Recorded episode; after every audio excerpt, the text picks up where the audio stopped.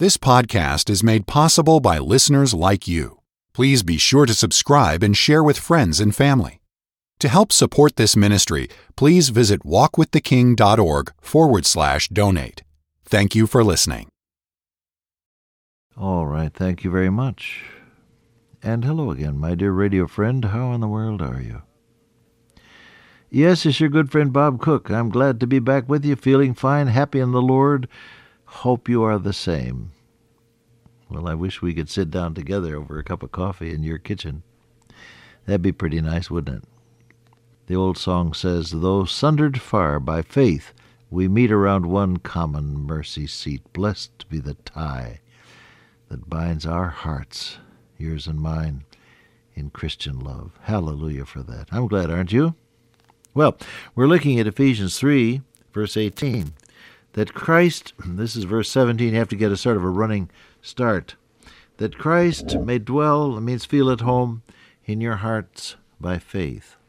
All of your dealings with your Savior are by faith. You don't try, you don't agonize, you don't promise, you don't pay, you believe him for it. You ask and you believe you receive. Jesus said, What things soever you desire when you pray, believe that you receive them and you shall have them. The formula for prayer is desire, ask, believe, receive. Jesus said it. That's the way it works, and that's the only way it works. That Christ may feel at home in your heart. How? By faith. Open the door by faith. Let him in to every room in your heart house. The dynamic of that life, then, is His love. It, rooted in love means that it's the source, the source of life, the source of dynamic, just as a root is the source of the life of the plant that lives above it. And grounded is the architectural term that means it's built this way. Uh, the the plan and schedule that God has for your life is worked out as His love is poured into and out of your yielded life. Then he says he wants you to be able to comprehend. That's the idea of taking hold of it for yourself. I want you to get hold of this for yourself, to know the breadth of the love of Christ, the length of the love of Christ, the depth of the love of Christ, and the height of the love of Christ, and then to know it personally. Um, last time we got together, we talked about that word breadth, I guess, wasn't it? And we were exploring the concept of what is the spread of the love of our Lord in ordinary things in your life. Well, the same concept can be applied with the next word, then the length. How far will it go? Is there a point of no return beyond which you just are not willing to go? Now, I think this is true in some some uh, settings and some situations and some relationships. Isn't it true? And we need constantly, I think, to review our own attitude along this line. How far are we willing to go with the love of Christ? Are we willing to go farther than our human predilection might uh, indicate? Are we willing to go farther than our feelings might indicate? Are we willing to go farther even than common sense and uh, human uh, uh, custom might indicate?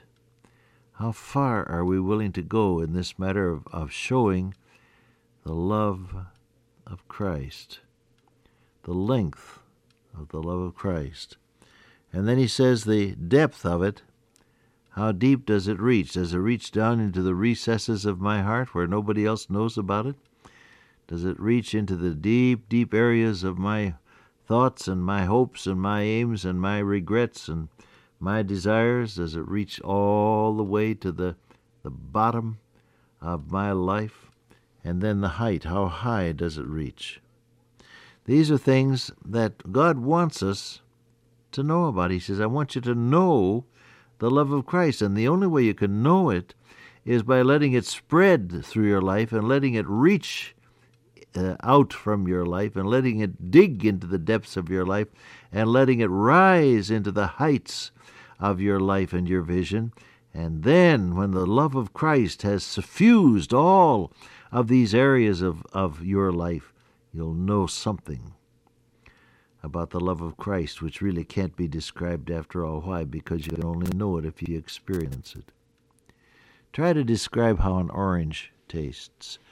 Describe it to somebody who has never tasted or seen an orange.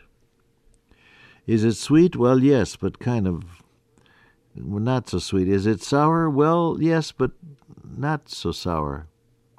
Is it is the juice uh, of it smooth? Well, yes, but it has some pulp. Well, is it grainy? Well, no, not really, but it has some substance. Well, uh, and does it does it have a, a, a, feel like an apple? No, not really. It's got a different feeling when you bite into it. Uh, you know, try to describe how an orange tastes. It's a little sweet and it's a little tart, and uh, oh my, how can you describe it? You know? Try to describe a sunset to a person who has never had sight. An unsighted person. Try to, try to describe a sunset. Well, it's pretty hard to do, isn't it? Well, it's got some warm colors, warm like the stove. Now I know what a sunset is. No, not quite. Then it's got some cool colors, like blue and uh, and gray. Uh, cool like the icebox. Now I know what a sunset is. No, not quite.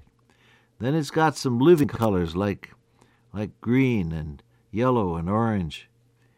And uh, that's living like uh, like the trees and the grass and the flowers. Oh, like like the trees. Now I know what the sunset is like. No, not quite.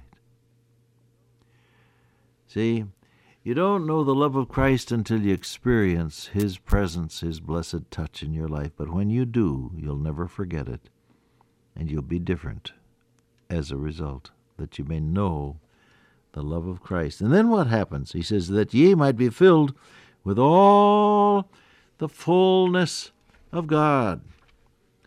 The love of Christ which passes knowledge, and that you might be filled with all the, the fullness of God. And that means filled to overflowing. The love of Christ that passes knowledge has got that hyperbolo uh, verb again, the, the home run kind of a thing. God gives us his his home run power, and he gives us the exceeding uh, greatness of his his riches of his glory, and then he gives us the home run fullness, the exceeding fullness of Christ that passes knowledge.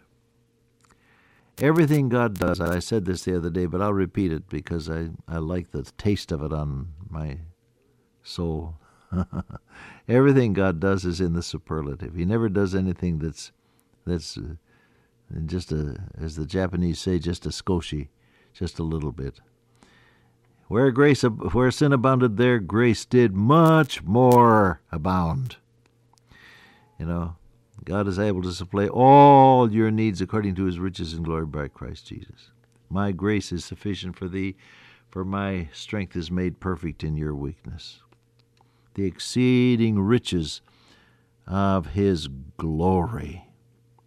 Verse 16. And the love of Christ that passes knowledge. The home run kind of, of love that you just can't describe, but it's there. It's so great. Could I suggest lovingly that there's so much more of God that you and I can find out if we just go after it? He does everything in the superlative. Everything God does is wonderful. That's His name. Job said, I know that whatever God does, it is forever, and nobody can hinder Him. They said of our Lord Jesus, He hath done all things well. See? So, in your praying, beloved, I don't know who needs this, but maybe somebody needs to be encouraged. Don't ask God for a spoonful, ask Him for an oceanful. Think big and pray big. Now we're coming to this verse in verse 20. Filled with all the fullness of God means the, the overflow. God ministers out of the overflow, not out of the scrapings. You can constantly be overflowing, spilling over. See, the size of the of the container is not what counts, it's how much it can overflow. Isn't that true? The size of the container is not what counts, it's the how much it, it can overflow. And so filled with all the fullness of God means filled to overflowing with all that God can pour into and pour out of your life. And then he says, now, verse 20, unto him that is able to do exceeding abundantly above all that we ask or think according to the power that worketh in us, to him be glory. He's able to do exceeding abundantly above all that we ask or think. Hmm? That's wonderful. To him that has the power, that's the word dunamis again, eh, but the verb form. Dunameno. Dynamite, dynamite, dynamic. The one who has the dynamite over all, able to do over all that we can ask or think, according to the same word, dunamis, the dynamite that works in us.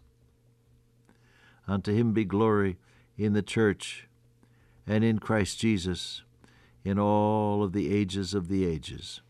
I'm just reading there from my Greek New Testament, literally. Oh, the power of Christ, the overflow of the love of God, the ability that God has to do so much more that, than, than we ask Him to. Don't pray for a teaspoonful. Don't pray for a cupful. Pray for an oceanful. Trust God for big things. Trust God for great things. Trust God for something that will be surprising to you. In the prophet Jeremiah, he says, Behold, I will do a new thing. Shall it not spring forth? Won't you know it when you see it? God is the God of surprises. He's the God of innovations. He's the God of different ways of doing things. He takes a, a, little boy with a slingshot and kills a giant that's covered with armor. The only place that wasn't covered was his forehead, and David aimed the stone right there, threw it with such force and accuracy it says the stone sunk into his forehead, killed him. The last thing that giant thought was, nothing like this ever entered my head before. Huh? God does things differently, but He does them. Pray big. Trust God for big things. I'll get back to this 20th verse the next time we get together. Dear Father, today, oh, thank you for the oceans of possibility there are in your power. Pour it out on us today, I pray in Jesus' name, amen. Till I meet you once again by way of radio, walk with the King today and be a blessing.